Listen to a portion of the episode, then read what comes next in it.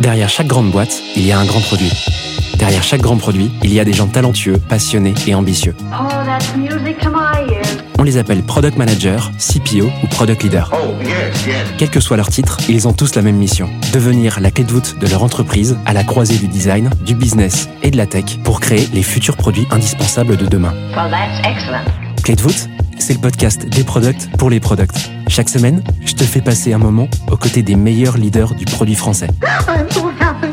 Avec une mission, te livrer tous leurs secrets, méthodes et apprentissages pour devenir toi aussi la clé de voûte de ton entreprise. You know what? I like that idea. Ce podcast est rendu possible par Stellar, un accompagnement que j'ai lancé pour aider les products qui veulent propulser leur carrière. Oh, what's gonna happen to me? Que tu réfléchisses à ta prochaine aventure ou que tu veuilles décupler ta progression, notre équipe et nos mentors sont à tes côtés et t'accompagnent à travers des programmes sur mesure. No. Viens les découvrir sur wearestellar.io ou via le lien en description de l'épisode. Je m'appelle Timothée Frein et bienvenue dans Clé de voûte. Aujourd'hui, j'ai le plaisir d'accueillir Savinien Luc Béreil sur Clé de voûte. D'abord développeur, Savinien goûte au produit en 2016 chez Catalina Marketing. En 2018, il rejoint une entreprise bootstrappée de 25 personnes nommée Partout. Arrivé comme premier PM, il ne savait pas que moins de 5 ans plus tard, il dirigerait une équipe produit de 30 personnes responsables de 250 000 clients. Dans cet épisode, on revient d'abord sur cette folle épopée. En deuxième partie, Savinien nous explique concrètement comment il a fait pour passer à l'échelle son organisation produit de 2 à 11 product managers. Et pour finir, on revient avec lui sur la méthode pour simplifier un produit au gré de la croissance d'une entreprise. Je te laisse quelques secondes pour te préparer et je te souhaite une bonne écoute. Salut Savinien, comment tu vas? Salut Timothée, ça va super et toi? Ouais, super, je suis ravi de t'avoir pour la seconde fois sur Clé de voûte. Alors toi, t'es un miraculé, t'étais là euh, à la première saison et tu reviens à la saison 4. Ah ouais, c'est un vrai plaisir. Je te remercie pour l'invitation, c'est vraiment cool. Je t'en prie. Savinien, t'es actuellement CPO chez Partout. Alors ça, ça n'a pas changé. Par contre, la boîte, elle, a bien bougé, j'imagine, depuis déjà deux ans. Je serais trop chaud que tu me racontes un petit peu euh, comment t'arrives euh, chez Partout, bien sûr, comment comment s'est fait tout ça, étape après étape. Euh, où est-ce que t'as commencé à goûter au produit? Comment euh, tout est venu, quoi?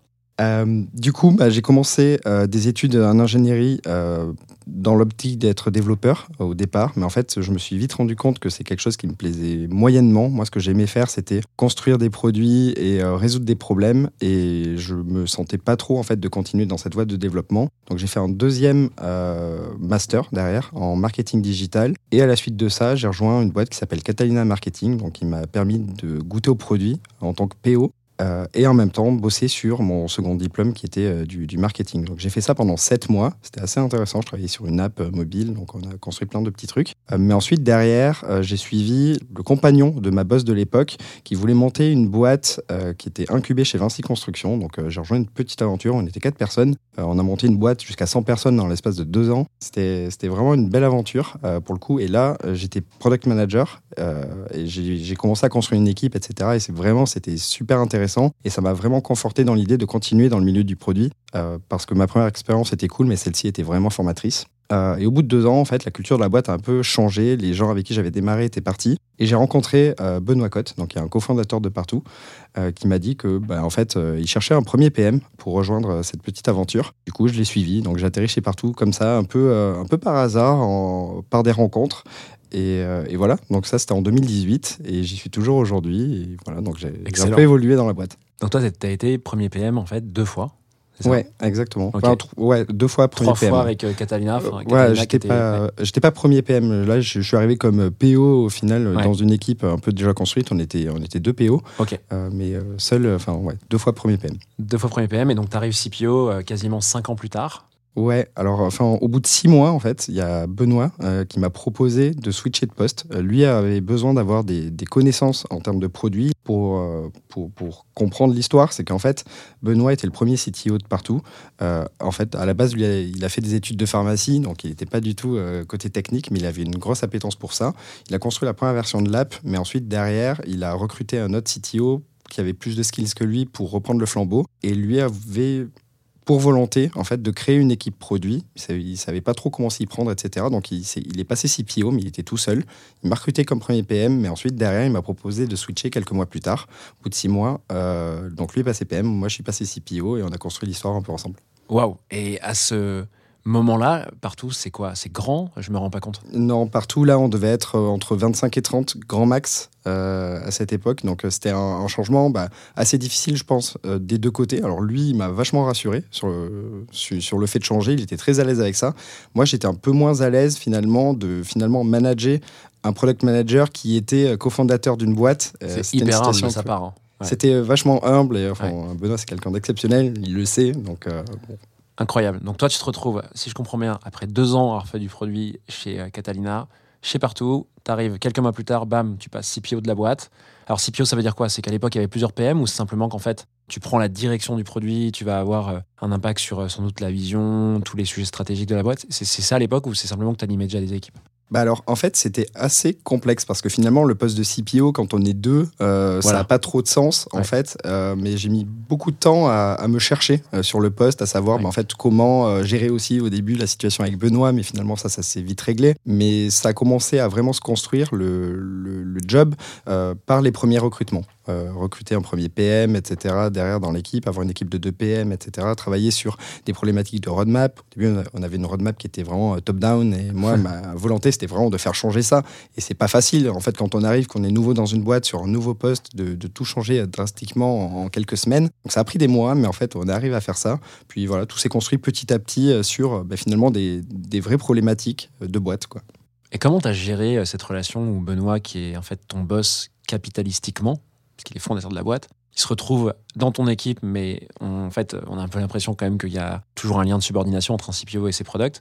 Comment vous avez géré cette transition? Est-ce qu'il t'a demandé lui de dire, écoute, dis-moi comment faire? Ou enfin, comment, euh, comment ça s'est passé? En fait, ça a été vachement. euh, Enfin, ça s'est fait avec le feeling. Je dirais qu'il n'y a pas eu de, de gros changements. En fait, moi, je le considérais toujours comme un cofondateur de la boîte. Et, euh, et lui, du coup, il m'a mis vachement à l'aise sur euh, mon rôle de CPO à ce moment-là. Et en fait, on se disait les choses. Quand ça allait, on se le disait. Quand il y avait des trucs à améliorer, on se le disait aussi. Et j'ai vraiment adoré cette, euh, cette période-là. Chose qui, au début, me faisait vraiment peur. À la fin, en fait, je, je considérais que c'était vraiment une force et une chance que j'avais eu d'avoir ça, quoi. Trop marrant, et c'est excellent euh, cette anecdote. Peut-être qu'on n'a on pas parlé de ça, mais euh, ce serait intéressant que tu me dises ce que c'est que partout, euh, concrètement, qu'on voit un petit peu mieux pour les gens qui connaissent pas la boîte, ce que c'est. Ouais, alors partout, nous, on a pour ambition bah, d'aider les points de vente à être plus proches de leurs clients. Donc, on développe plusieurs solutions, des solutions de visibilité en ligne, des solutions pour centraliser des avis, des messages, etc. Et on a une vision qui est très forte pour le futur sur le, message conversationnel avec les points de vente. Donc, on investit énormément là-dedans en ce moment. Et voilà. Trop bien. Et donc, à l'époque, tu dis 25 personnes. Aujourd'hui, partout, c'est combien de personnes? Là, on est 420 aujourd'hui. euh, Pas pareil. Ouais, c'est pas, pas du tout pareil. Fois 20. Ouais, ouais, c'est ça. Mais en fait, euh, ouais, ça, ça a été extraordinaire de suivre différentes, euh, on va dire, périodes de croissance de la boîte. Au début, quand on est 25-30, bah, en fait, tout le monde touche à tout. On était un boîtier Customer Care, Success. on participait à des calls commerciaux, on travaillait aux produits. Des fois, on aidait les développeurs sur certaines problématiques. Aujourd'hui, en fait, c'est beaucoup plus processé. mais c'était marrant de voir bah, l'évolution de tout ça. aussi, la structure de l'équipe produit, comment ça s'est formé. Franchement, j'ai appris tellement de choses.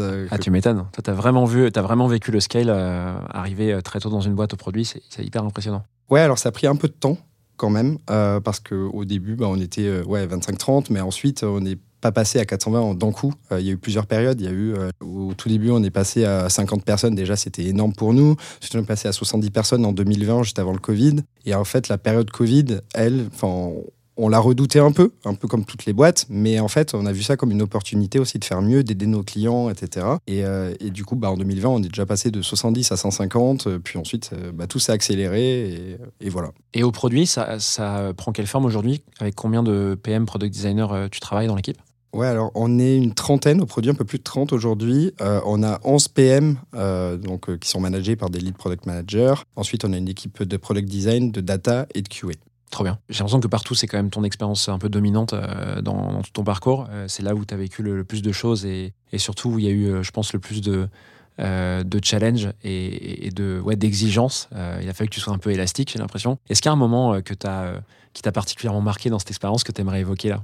Mis à part, du coup, le, le passage de flambeau avec Benoît qui était, bah, pour le coup, vachement marquant, en fait. C'est Ouais. pas, c'est pas commun. J'avais pas vraiment de père à qui référer de ça. Enfin, je connaissais personne qui avait eu cette même expérience. Donc ça, ça m'a pas mal, pas mal marqué. Ensuite, la deuxième chose, c'est qu'on était quand même très jeunes. On était des jeunes managers et euh, ben, en fait, euh, voir une croissance comme ça de boîte et pouvoir scaler facilement et essayer d'être légitime parce que notre objectif, c'était quand même d'avoir les meilleures personnes dans les équipes et donc recruter des gens qui sont plus âgés que nous, qui ont plus d'expérience, etc. En fait, au début, c'est assez compliqué le faire. Et en fait, à la fin, on voit tellement les bénéfices d'avoir fait ça qu'on se dit que si c'était à refaire, il faudrait faire la même chose. Et voilà, au début, on avait un peu de mal, mais, mais maintenant, c'est vraiment cool.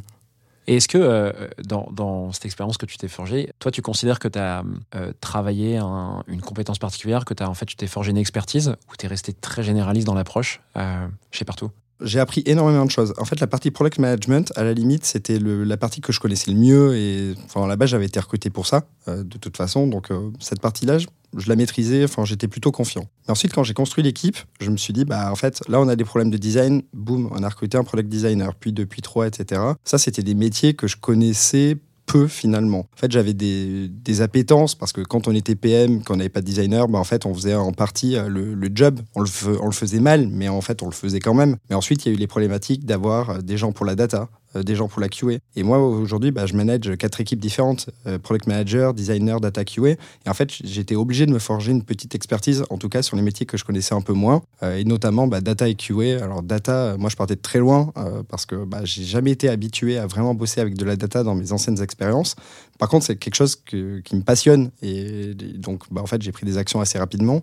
Mais la QA, en fait, euh, pour le coup, c'était un monde que je connaissais pas du tout. Euh, j'ai toujours bossé avec des équipes QA, mais j'ai jamais, enfin, j'avais jamais vu comment ça se faisait de l'intérieur euh, dans une équipe, comment manager une équipe QA, quels étaient les process, etc. Donc, il a fallu que je recrute des gens qui m'ont permis d'apprendre énormément sur ce métier-là et, avec qui aujourd'hui bah, je collabore. Moi, j'allais te demander comment tu fais pour te renseigner et devenir un peu bon quand même, maîtriser le sujet euh, sur, sur la QA, la data, etc. Parce que tu vas les recruter, ces gens-là, il faut un peu les inspirer quand même, il faut les motiver, il faut euh, leur donner envie de venir. Euh, comment tu fais euh, concrètement Tu lis des bouquins ou est-ce que que tu as, d'autres choses en tête que tu voudrais communiquer là? Je dirais pas que c'est suite à des bouquins ou quoi que ce soit, c'est plutôt bah, je rencontrais des problèmes sur de la data, sur de la QA et je me, je me disais bah, en fait il faut faire quelque chose et au bout d'un moment bah, je me suis dit je vais commencer à recruter quelqu'un pour, pour la data. Et en fait c'est assez difficile parce qu'on essaie de recruter quelqu'un mais finalement euh, pour le challenger, pour le manager on sait pas trop comment on va s'y prendre. Euh, donc là pour le coup ça a été un peu du feeling euh, côté data, euh, du bon feeling. Donc ça c'est vachement bien passé. Et côté QA ça a été un peu la même chose. Euh, bah, en fait le recrutement euh, initial bah, je me suis toujours dit que la question que j'allais poser, euh, enfin que j'allais me poser en tout cas pour recruter quelqu'un, c'était est-ce que cette personne va vraiment m'apprendre des choses? Est-ce qu'elle aura le potentiel de pouvoir me monter en compétence moi, euh, qui vais devoir la manager derrière euh, pour avancer? Et vraiment, j'ai recruté les gens à chaque fois comme ça. Et d'ailleurs, c'est toujours une question que je me pose dès que je vais recruter quelqu'un dans l'équipe, c'est est-ce que cette- cette personne est meilleure que moi sur un domaine donné et est-ce qu'elle va pouvoir partager ça au reste de l'équipe derrière? Et c'est vraiment décisif. Il y a plein de personnes qui sont vachement fortes quand on voit un entretien, etc. Mais si j'arrive pas à, me, à résoudre cette question-là euh, lors des entretiens, bah, en fait, euh, bah, je passe à quelqu'un d'autre.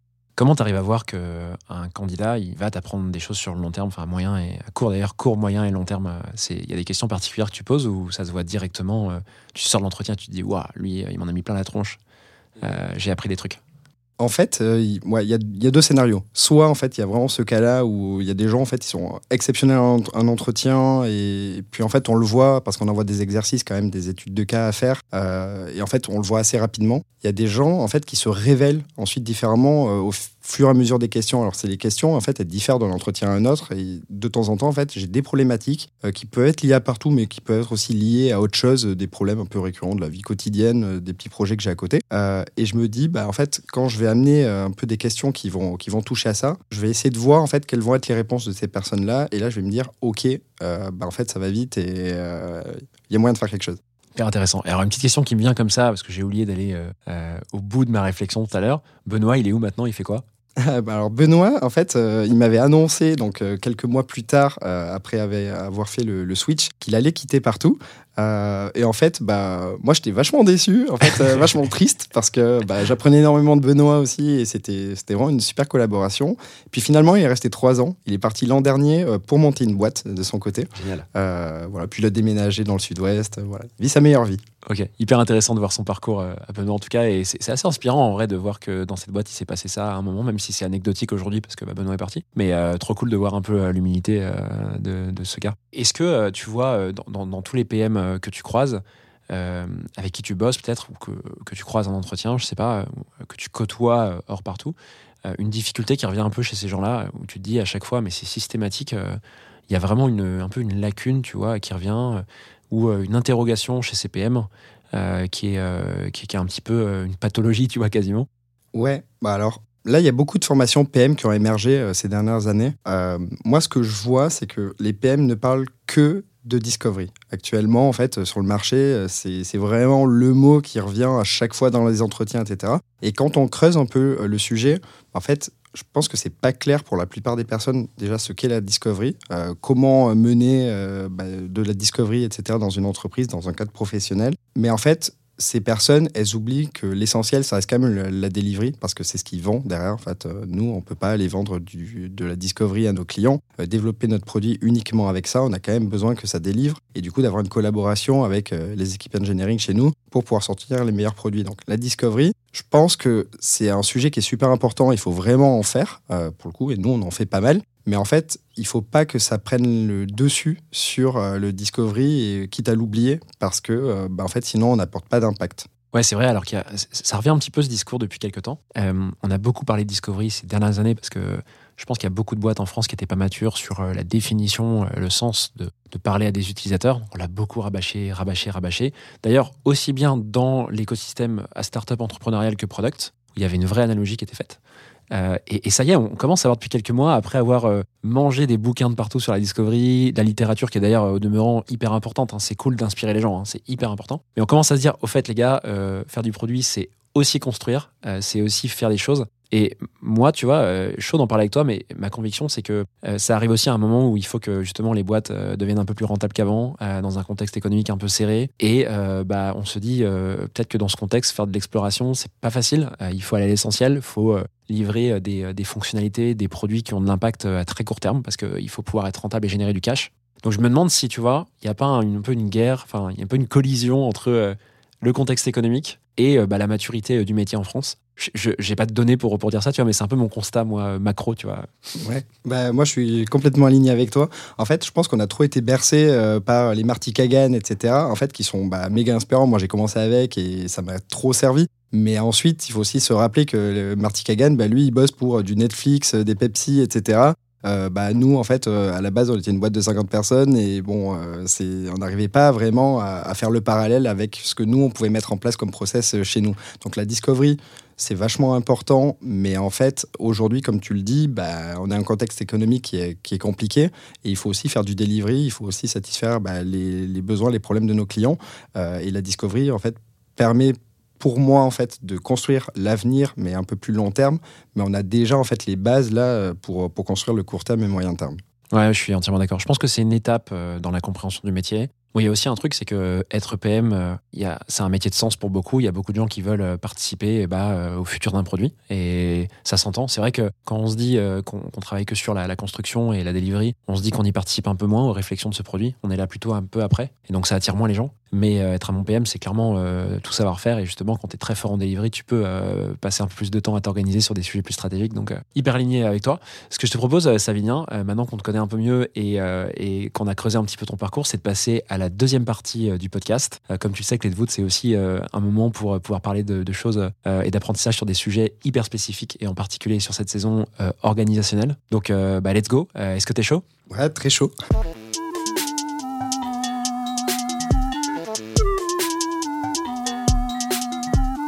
C'est parti pour euh, cette, euh, cette petite aparté euh, sur un sujet, un challenge orga.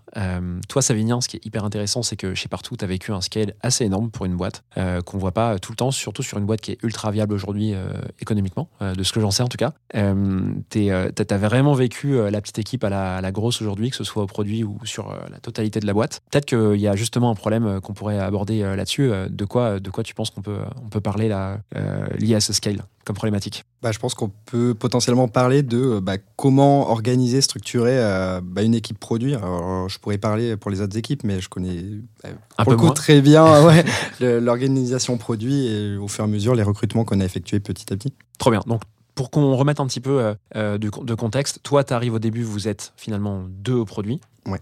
Donc, euh, Benoît et toi. Euh, toi, prenant la position de CPO euh, quelques mois plus tard. Euh, Aujourd'hui, vous êtes 11 PM, c'est ça? Ouais. Ok. Et ben, chaud que tu me racontes un peu comment ça s'est passé chronologiquement euh, et peut-être à quel moment tu as décidé, euh, tu vois, de, euh, et pour quelle raison de- de- d'agrandir euh, l'équipe produit. Ça pourra sans doute aider des gens euh, qui ont pour ambition de la faire grandir euh, à court, moyen terme. Là? Ouais, bah alors en fait, je pense que la première chose, c'est qu'on a augmenté notre nombre de clients au début. Donc en fait, on avait de, bah, de plus en plus de clients, donc de plus en plus de problèmes à résoudre. Euh, ensuite, nous, on a quand même la volonté de- d'agrandir notre gamme de produits. Et donc à ce moment-là, bah, il a fallu euh, bah, recruter. Donc on a recruté euh, un premier PM, un deuxième, un troisième, etc. Ensuite, il y a les problématiques de design qui sont arrivées. Donc on s'est dit, OK, on va recruter un product designer. Ensuite, il y a les problématiques de data qui sont arrivées. Et beaucoup plus tard, problématiques de QA. Donc en fait, au début, ça a été vraiment au fur et à mesure des problèmes et des opportunités business que l'on voyait, euh, qu'on a lancé ces recrutements. Mais en fait, le plus gros enjeu derrière, ça n'a pas forcément été le recrutement, même si c'était beaucoup plus compliqué dans le passé qu'aujourd'hui de recruter euh, bah, des gens au produit. La plus grosse difficulté que j'ai eue, ça a été de, de définir dans quelle structure ils allaient pouvoir collaborer ensemble. Hmm. Donc au début, euh, bah, en fait, on avait créé un système de feature team on avait euh, un product manager, un, un lead développeur et trois développeurs, dans laquelle en fait on ajoutait de temps en temps du design, un peu de data si besoin, Ouais. et un peu de QA. Feature team, tu peux juste définir pour les gens qui connaîtraient pas, même si c'est un, un terme qui est répandu, au moins on part tous sur un même pied d'égalité. Ouais, bah en fait j'allais y venir. Donc euh, c'est trop bien. Écoute, je- alors je coupe Savinien en plein milieu de son raisonnement. Je suis désolé pour les auditeurs qui étaient concentrés. Bah en fait, euh, ouais, au, au début, en fait, on avait appelé ça feature team parce que finalement, c'était des équipes qui étaient plutôt exécutantes. Elles faisaient Enfin, elles n'avaient pas la bande passante pour pouvoir faire de la discovery ou quoi que ce soit. Et en fait, finalement, bah, elles développaient de la feature. Euh, le truc, c'est que bah, aujourd'hui, on a changé euh, ce, terme-là en impact team parce qu'on veut que ce soit des petites équipes qui délivrent de l'impact pour la boîte. Donc, on est passé de 2-3 feature teams à 11 impact teams aujourd'hui. Euh, et du coup, ce qui a changé entre euh, dans le passé et, maintenant, c'est que déjà, euh, les feature teams, bah, elles incluaient que très peu la partie design et data ou QA, alors qu'aujourd'hui, c'est vraiment euh, ancré, euh, c'est-à-dire qu'ils bossent vraiment tout le temps ensemble pour euh, essayer de trouver des solutions aux problèmes. Pourquoi avant, euh, tu disais que les équipes euh, design data, donc connexes au product, euh, étaient pas bien euh, centrées sur euh, les feature teams Parce qu'en fait, on n'avait pas assez de monde, tout simplement. Euh, on avait un product designer pour 2-3 feature teams. Ok, c'est Bah, en fait, euh, ouais, c'était partagé. Et ce qui était compliqué, c'est qu'il fallait à chaque fois définir quelle, euh,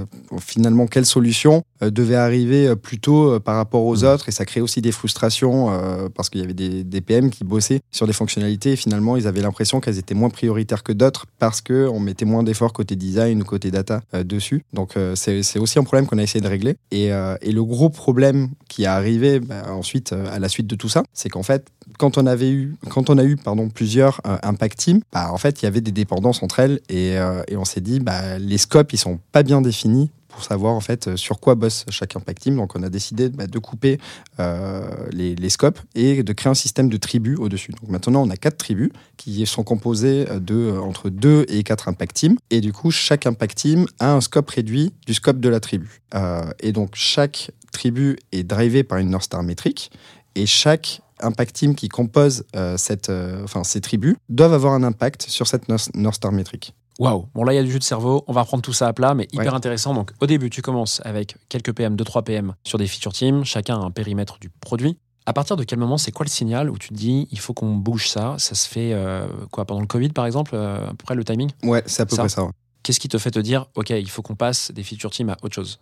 En fait, euh, je dirais qu'à un moment donné, on, enfin, les scopes étaient vraiment mal définis pour chaque, euh, chaque feature team, impact team, euh, je sais plus quel nom on avait donné à ce moment-là. Mais en fait, on avait des équipes qui bossaient sur la partie, euh, comme exemple, sur la partie gestion des avis chez nous. Et en fait, il y avait deux équipes qui bossaient en parallèle dessus, mais qui se parlaient pas forcément. Et donc, il y a eu des petits problèmes qui se sont créés. Et donc là, on s'est dit, OK, c'est un bon signal pour bah, vraiment euh, revoir les scopes et séparer tout ça. Euh, donc, bon, après, le- les scopes, sont, ils changent d'une boîte à une autre. Mais nous, on a décidé de vraiment découper notre produit en différents sous-produits, on va dire ça comme ça, et de donner un, sc- un scope du coup à chaque impact team. Ok, donc les 2-3 PM qui étaient en feature team, du jour au lendemain, ils se retrouvent en impact team. Ouais, ça a été ça. Alors, on a essayé de faire une transition un peu douce parce que parce que c'était un peu un peu compliqué d'aller annoncer ça. On a un peu marketé l'histoire, Euh, mais en fait, ça s'est ça s'est fait plutôt naturellement. Derrière, il n'y a pas eu de vraie frustra- frustration ou quoi que ce soit. Ça a plutôt été même bien perçu par les équipes parce qu'elles se sont rendues compte qu'elles allaient bosser sur un scope dédié qui avait énormément à faire et du coup qu'elles allaient avoir beaucoup plus d'impact euh, qu'avant. Elles n'ont pas été perturbées du jour au lendemain de se dire Attends, moi je bosse plus en feature, je bosse en impact. Et Comment tu as fait cette transition euh, concrètement? Est-ce que ça s'est fait vraiment comme ça et tu as, laissé couler? Ou est-ce que tu as documenté un peu le truc, mis des, tu vois, des nouveaux rituels en place Euh, Comment ça s'est fait? Alors pas du tout. En fait, ça s'est vraiment fait naturellement parce que au tout départ, en fait, on avait le nom Feature Team, mais qui s'est facilement, en fait, euh, naturellement transformé en Impact Team, Mhm. mais on avait conservé le nom de Feature Team. Euh, on a ajouté au début la notion de North Star Metric, d'avoir une mission par équipe, d'avoir un objectif euh, commun, euh, enfin, d'avoir le même nombre de personnes, etc. Mais en fait, finalement, euh, chaque Feature Team bossait sur un impact sur une North Star Metric. Du coup, à la fin, ça a juste été du rebranding de Feature Team à Impact Team parce Mhm. qu'on générait déjà de l'impact pour le produit. D'accord, donc même en feature team, il, il se référait déjà en termes d'objectifs à une North Star qui était définie en amont par feature team, c'est ça? Ouais. Tu as conservé les mêmes North Star métriques euh, lors de la transition vers les impact teams, à peu près? Bah alors, en fait, au début, on n'avait pas ces North Star métriques Ah, quand, il y avait les feature teams. Et en fait, c'est à partir du moment où on a commencé à les introduire, Ouais. Bah en fait, à un moment, je me suis dit, bah ce serait quand même bien de renommer ça. euh, déjà, c'est plus vendeur et puis c'est plus proche de la réalité Ouais. de ce que l'on fait désormais. Du coup, bah en fait, on a juste euh, rebrandé euh, dans la boîte euh, feature team en impact team. D'accord, la transition s'est faite comme ça. Donc, du Ouais. coup, c'est, ce nouveau mode d'organisation, c'est que les PM ne se réfèrent plus à leur périmètre produit, mais à une North Star qui est liée, et donc qui peut, qui peut agir sur plusieurs parties du produit dont ils n'avaient pas la responsabilité avant. La responsabilité avant, c'est ça? Ouais, exact. Donc là, tu as ces 2-3 PM qui passent en Impact Team. Euh, pour revenir sur ce que tu disais tout à l'heure, qui nous a, moi, qui m'a absorbé le cerveau, là, d'un coup, il y a eu beaucoup de choses. Euh, Qu'est-ce qui se passe une fois que ces 2-3 PM sont en Impact Team? Toi, tu continues de grossir en 2020, justement, euh, chez Partout. Et comment tu fais pour amener les nouveaux recrutements sur, sur cette, équipe? Et, je veux bien aussi que tu me parles un peu des signaux qui t'ont permis de te dire, l'orga, on va encore la modifier, puis la modifier, puis la modifier. Ouais, bah, en fait, vu qu'on a démultiplié le nombre d'impact team, au bout d'un moment, bah, on a dû créer le système de tribu. Et donc là, ça a amené des nouveaux rôles. Recruter un lead product manager pour gérer une tribu. Euh, côté euh, dev, euh, recruter un engineering manager pour être le père du, euh, du lead euh, côté engineering. En fait, ça s'est vraiment fait euh, comme ça au fur et à mesure des problèmes. À un moment, on s'est dit, bah, il y a un manque de communication entre les équipes, on crée des tribus. Il y a, il y a un problème de management pour gérer les impact teams. Du coup, on va mettre du management à ce niveau-là. Euh, et du coup, les autres problèmes qui sont posés derrière, c'est euh, les North Star métriques qu'on a définies. Est-ce que c'est toujours les bonnes ou pas? Donc maintenant, on essaie de les rechallenger un peu chaque trimestre. Tous les trimestres. Euh, ouais, bah alors ça change pas forcément tous les trimestres. Ouais. En tout cas, on a la réflexion de se. On, on se pose pour se demander si les North Star métriques actuelles sont toujours bonnes pour euh, les prochains trimestres à venir ou pas. Euh, c'est plutôt ça les enjeux aujourd'hui. Petit aparté là-dessus, euh, donc euh, pour, pour revenir un peu sur ces sujets qui sont pas simples, euh, vision, stratégie, North Star, roadmap, c'est quoi les rythmes de revue pour, chez Partout pour toi? Stratégie, vous la revoyez tous les combien de temps? La vision, tous les combien de temps, etc. etc. Alors la vision, euh, je dirais que notre objectif c'est de l'avoir, euh, la revoir une fois par an. Ouais. Mais en fait, elle se construit pendant l'année, donc en fait on la, on la revoit plusieurs fois, mais euh, on la communique une fois par an. Ensuite, la strat, c'est un peu pareil, mais ça change un peu tous les trimestres parce que euh, on- en fait on fait un rise pour faire la roadmap euh, dans la boîte tous les trimestres et finalement la stratégie bah, elle découle un peu de tout ça derrière Euh, donc euh, je, ouais, je dirais vision une fois par an et la stratégie on la communique une fois par an mais elle bouge chaque trimestre Ok, hyper clair. Et ensuite, roadmap, Ouais, ensuite roadmap Ouais. chaque trimestre. chaque trimestre également. Ouais. Ok. Et donc ça, ça n'a jamais bougé. Vous avez toujours fait comme ça chez Partout? Mm, ouais, on a toujours fait comme ça. Alors au début, c'était pas vraiment timé tous les trimestres, on le faisait un peu euh, au fur et à mesure. Enfin, c'était clairement moins processé. Euh, mais euh, à partir du moment où on a commencé à passer sur un rythme de tous les trimestres, on l'a conservé, on le conserve toujours aujourd'hui, et c'est vachement bénéfique. Ça nous permet, bah, même après avoir scalé, d'être vachement agile et de pouvoir changer bah, très rapidement une roadmap. En fonction des problèmes, des opportunités qui, qui arrivent. Quoi. Ok, super clair. Et donc, une question qui me vient en tête, c'est tout à l'heure, tu disais, dès qu'il y a un problème qui apparaît ou un gros problème, euh, on, agit sur l'orga, donc on crée des tribus, etc. Mais comment tu fais pour savoir qu'un problème est assez gros pour agir sur l'orga? Parce que faire évoluer une orga tous les trois mois, honnêtement, c'est douloureux pour tout le monde, euh, comme pour toi. Donc comment tu considères qu'un problème est assez gros pour modifier ton organisation produit? En fait, moi, je pars du principe qu'à partir du moment où il y aura un minimum de deux impact teams qui vont bosser sur un scope nouveau, Mhm. bah, en fait, on, a- on va avoir besoin de créer une nouvelle tribu. Et en fait, tout s'est construit comme ça. Donc, on a une tribu qui est dédiée, par exemple, sur la visibilité en ligne des établissements. Euh, à l'intérieur, bah, en fait, on, on a trois impact teams qui ont un scope réduit de tout ça. Mais ensuite, à côté, on va avoir une autre tribu qui va bosser sur la partie messaging chez nous, qui a un scope vraiment à part. Et vu qu'on avait créé une première équipe, puis une deuxième, bah, on a décidé de créer cette tribu. Et en fait, à chaque fois, tout s'est construit comme ça. Et comment tu confrontes ça avec le budget aussi de la boîte? Parce que recruter, ça nécessite euh, quand même de payer des salaires à un moment. Ouais. Euh, et puis, il n'y a pas que le salaire, il y a aussi bah, l'onboarding de la personne, etc. À chaque fois que vous vous dites dans l'équipe, ou avec les cofondateurs, j'imagine, qu'il faut continuer d'agrandir le périmètre produit, vous confrontez, vous faites une review avec le budget en face ou... En fait, une fois par an, on fait le budget. Euh, donc, euh, on a un budget pour euh, produit plus engineering euh, chez nous. Et en fait, moi, je me pose avec le CTO et on réfléchit, en fait, quel serait l'orga idéal pour, euh, enfin, pour l'année suivante pour atteindre nos objectifs. Alors, souvent, on va, on crée, on va dire, trois orgas un peu différentes. Une qui est vraiment très réaliste, une, du coup, qui l'est un peu moins, et une qui l'est pas du tout. Euh, où on se dit ça ce serait le, le rêvé euh, et en fait, à chaque fois, c'est un peu un mix de tout ça qui se passe. Et donc, dès qu'on a une opportunité, on se pose la question de savoir est-ce qu'on crée une équipe ou est-ce qu'une équipe actuelle va pouvoir, euh, du coup, prendre ça dans son scope? Et si c'est pas le cas, bah, en fait, on va créer une équipe et ça se passe comme ça tout en respectant notre budget. Donc, on a un budget qui est capé. Et ensuite, on va recruter en fonction de ce budget-là. Et euh, du coup, ça demande aussi de prioriser en termes d'équipe euh, quelles, euh, bah, quelles équipes on va créer euh, en fonction du budget. Quoi. Ok, hyper clair. Donc si je reprends un petit peu pour que tout le monde suive bien, euh, feature team au début, passage à impact team avec le même nombre de PM. Ensuite, il se passe qu'on va commencer à recruter d'autres PM et créer des tribus. Là, vous êtes à combien de tribus aujourd'hui? On a quatre tribus. Quatre tribus. Donc chacune des tribus, il y a un lead euh, en haut de la tribu, c'est ça Ouais. Qui gère la tribu. En dessous, plusieurs PM, j'imagine, par tribu. Exactement. Ok, qui forment les impact teams du coup. Voilà. Euh, et, et- et toi, donc toi, tu es dans l'organisation. Si on, on essaie de la visualiser un petit peu, toi, tu euh, manages les, euh, les leads PM. Exactement. Ça. Ok. Les lead PM, le lead euh, product design, lead product data et lead product QA. Ok, hyper clair. À quel moment tu décides justement, au-delà de recruter des PM et de euh, gonfler ton organisation en de PM, à quel moment tu décides de recruter bah, les fonctions connexes, c'est-à-dire designer, data, QA, qui vont aussi faire partie intégrante de euh, ces tribus ou de ces impact teams? Ouais, ça c'est une super bonne question. Euh, on a eu des problématiques de design assez tôt, donc euh, bon, on avait un freelance qui bossait euh, pour nous une, journée par semaine au début euh, côté design, donc c'était assez chaud. Dès qu'il venait le vendredi, bah, en fait, il recevait euh, 400, euh, 400 tickets de notre part pour pouvoir faire du, design pour nous. Au bout d'un moment, en fait, on a fait une petite soirée et on s'est dit bon, ce- tu veux pas quitter ta, ta boîte actuelle ou arrêter de faire du freelance et venir avec nous? Puis on était un peu sous, il a dit ok.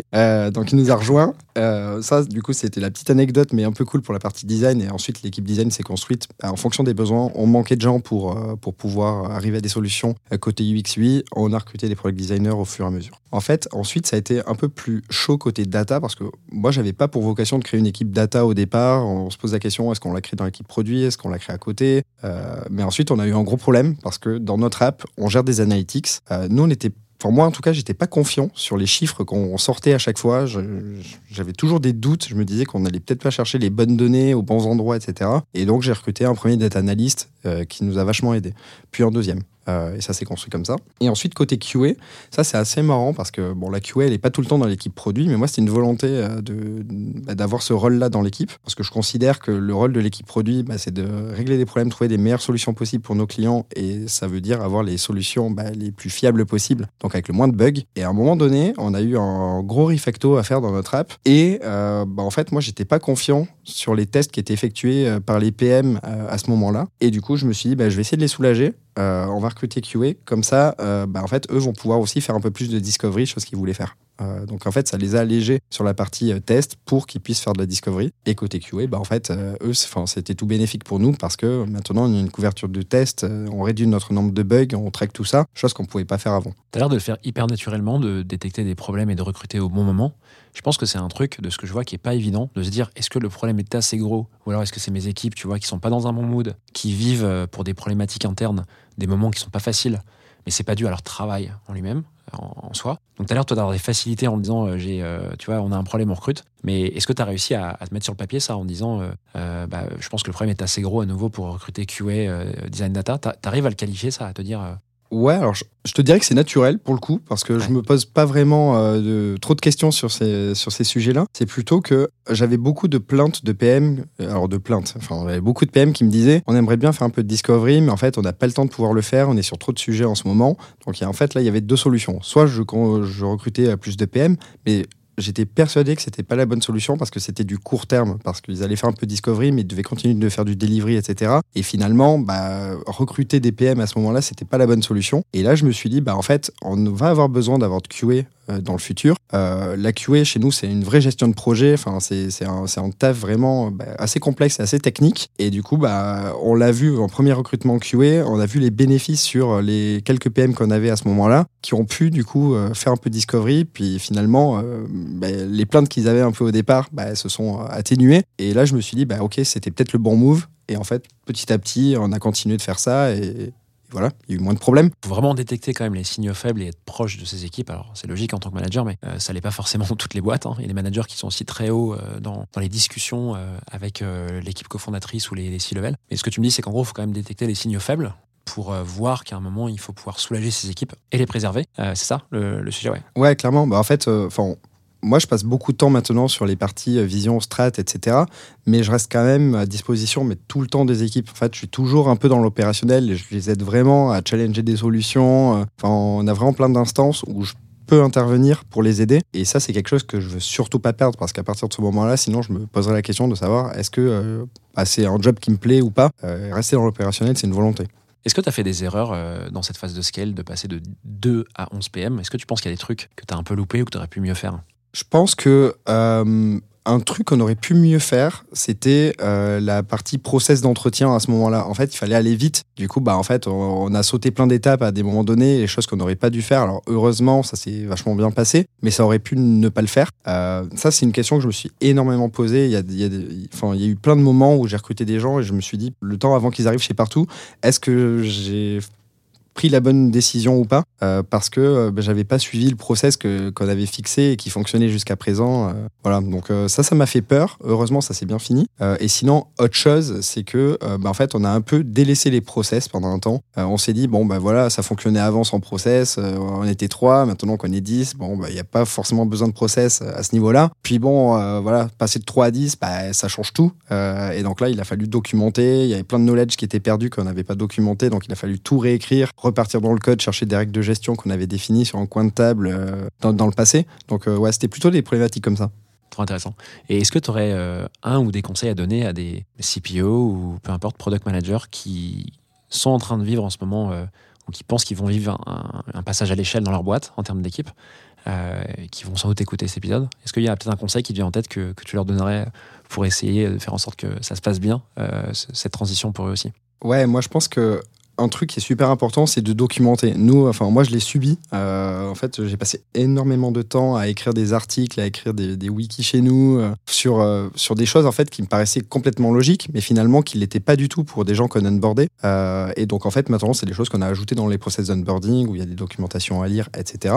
Ça, en fait, si demain c'était à refaire, bah en fait j'y passerai énormément de temps dès le début pour pour éviter ça, parce que ça nous a fait perdre énormément de temps de, de, passer du temps là-dessus. Et, et autre chose, c'est vraiment la partie process, l'expliquer, la rabâcher, parce qu'en fait, on peut mettre en place des process, mais l'objectif c'est qu'ils soient appliqués. Euh, et donc en fait, il faut vachement communiquer là-dessus. Et ça, pareil, en fait, nous on avait des process en, en place. Et quand on onboard plein de personnes d'un coup, en fait, on s'assure pas réellement que ces process ils soient suivis à la lettre. Et nous, ça nous a amené à des petites erreurs, mais c'est pas des trucs graves. Mais en fait, euh, ça, on aurait pu aller plus vite sur certains sujets si on avait documenté et si on avait euh, bah, vraiment euh, marketé nos process, on va dire, euh, pour qu'ils soient vraiment utilisés par les nouvelles personnes. Quand tu dis documenter concrètement, c'est aujourd'hui, tu le fais, c'est sur quel support? Alors, je ne suis pas tout le seul à le faire. Déjà, on est, on est plein. D'ailleurs, on a recruté une personne au début pour, pour, pour gérer le knowledge chez partout, euh, cross équipe, euh, du coup, qui nous pousse vraiment à tout documenter, etc. Et ça, c'est vachement important. Mais en fait, euh, on le fait dans plusieurs supports. On a un wiki interne. donc, en fait, c'est une liste d'articles pour tous les gens chez nous pour qu'ils puissent apprendre des choses sur les autres équipes. Le process pour poser, je dis n'importe quoi, mais pour poser des vacances, savoir qu'est-ce que c'est que le RICE chez partout pour définir une roadmap, des choses comme ça. Et ensuite, sinon, on a la documentation qui est plus produit technique. On l'a sur Notion. D'ailleurs, on n'est pas beaucoup utilisé Notion chez partout, mis à part l'équipe produit et l'équipe engineering. On a Notion partagé et là, tout ce qui touche à nos équipes, on le documente là-dessus. Trop bien. J'ai peut-être une dernière question pour toi sur cette partie euh, qui m'intéresse pas mal. C'est une fois que tu scales une équipe comme ça, ce qui est dur, c'est de retenir les PM euh, et de les accompagner pour que bah, ils progressent en fait, hein, ils s'épanouissent. Est-ce que tu as mis des choses en place pour euh, accompagner, coacher, je sais pas quel terme tu vas utiliser, mais aider tes PM à progresser concrètement? Ouais, alors déjà, j'ai la chance d'avoir pu recruter des leads. Euh, donc en fait, quand on recrute des PM, le lead est le manager et en même temps le coach de la personne. Donc en fait, l'objectif, c'est qu'ils les montent en compétences euh, rapidement et euh, qu'ensuite derrière, ils puissent les accompagner dans leur parcours chez partout. Et la deuxième chose, en fait, pareil, bah, ça j'aurais pu en parler avant aussi, que j'ai un peu délaissé dans le passé, c'était la partie carrière pass, euh, plan de carrière pour bah, les, les gens de l'équipe. Ça, en fait, c'est un gros sujet que j'ai taclé l'an dernier. J'ai énormément bossé dessus avec les équipes RH, etc. Donc maintenant, c'est quelque chose qu'on a au niveau de la boîte. Euh, mais en fait, on a défini un carrière pass euh, pour les PM, les designers, la data et la QA, donc qui est, qui est différent. Euh, et voilà, qu'on essaie d'appliquer. Donc on l'a fait au dernier trimestre. Et là, en fait, on le réapplique réellement à partir de ce trimestre. Trop bien. Bah, merci beaucoup pour toutes ces précisions, Sabina. C'est trop bien. Je te propose qu'on passe à la troisième partie de l'épisode. Est-ce que tu es chaud d'y aller? Toujours chaud.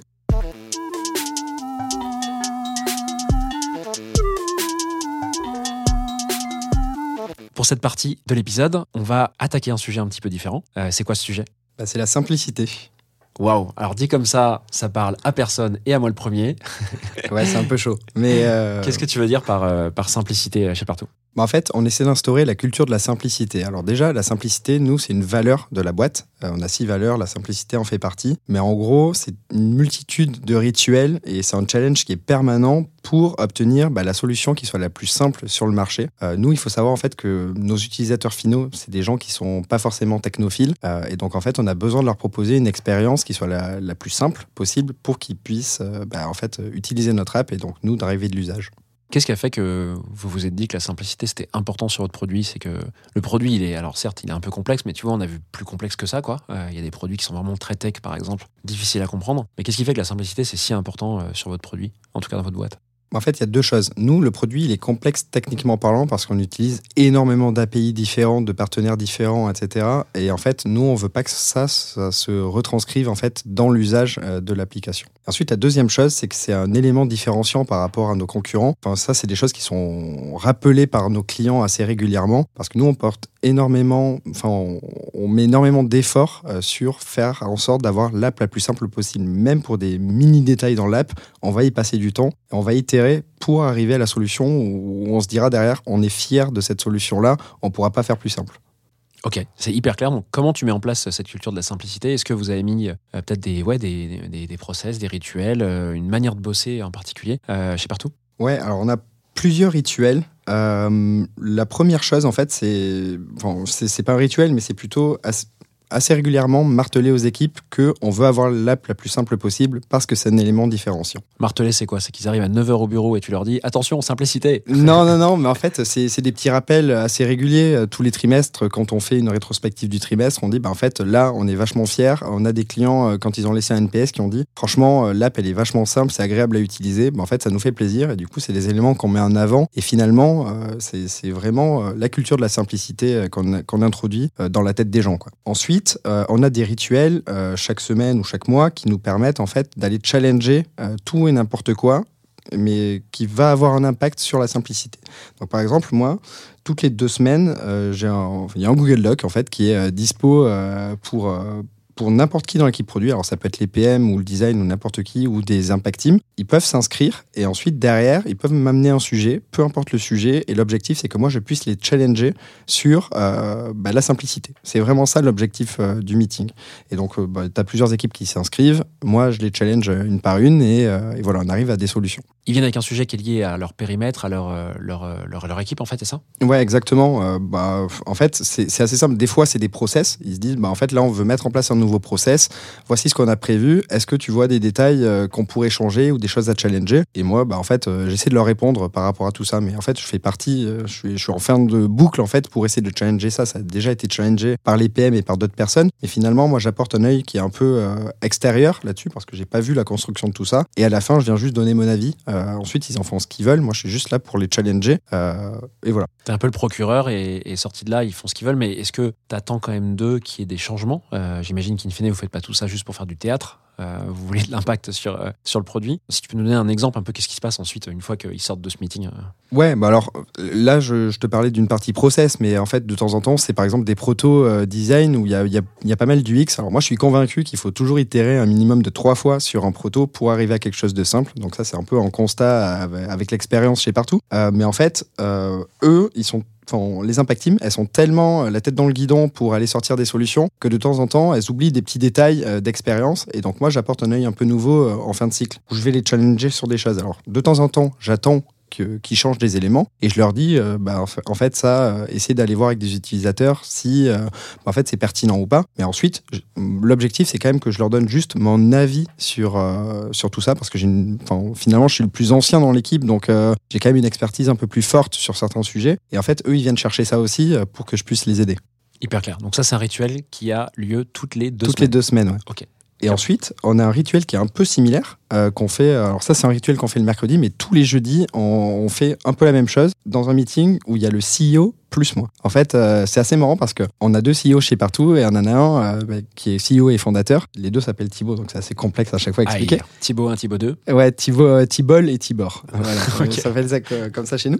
Euh, mais en fait, donc T-Ball vient tous les jeudis euh, avec moi. Euh, donc, euh, on a une salle, il y a un fichier où n'importe quelle équipe peut s'inscrire et nous présenter des choses. Donc là, les enjeux, c'est aussi euh, de temps en temps bah, challenger sur la partie business. euh, ça peut être sur des process, ça peut être sur des protos, etc. Et ce qui est, ce qui est vraiment sympa, c'est que bah, euh, lui, en fait, a acquis avec le temps en fait euh, l'envie de bien faire les choses côté produit. Euh, en fait, au, au tout début, il s'intéressait au produit, mais il s'intéressait pas assez fortement euh, à mes yeux, alors qu'aujourd'hui il est vraiment impliqué, alors euh, quitte même de temps en temps à frustrer certaines équipes, etc. Mais en fait, moi j'adore qu'il soit, bah, qu'il soit passionné maintenant par le produit, parce que bah, on parle entre passionnés finalement derrière de, de, de sujets. Et son objectif, comme le mien, c'est vraiment rendre euh, l'app la plus simple possible. Alors on va sur des détails. Des fois, c'est euh, la couleur, elle n'est pas uniforme euh, d'une page à une autre. La fameuse couleur du bouton. Exactement, la couleur du bouton ou la police qui va pas dans. Enfin, des fois, c'est vraiment du micro-détail et ça peut paraître bizarre qu'un CEO vienne challenger ça. Mais au contraire, moi, je trouve ça euh, bah, passionnant et cool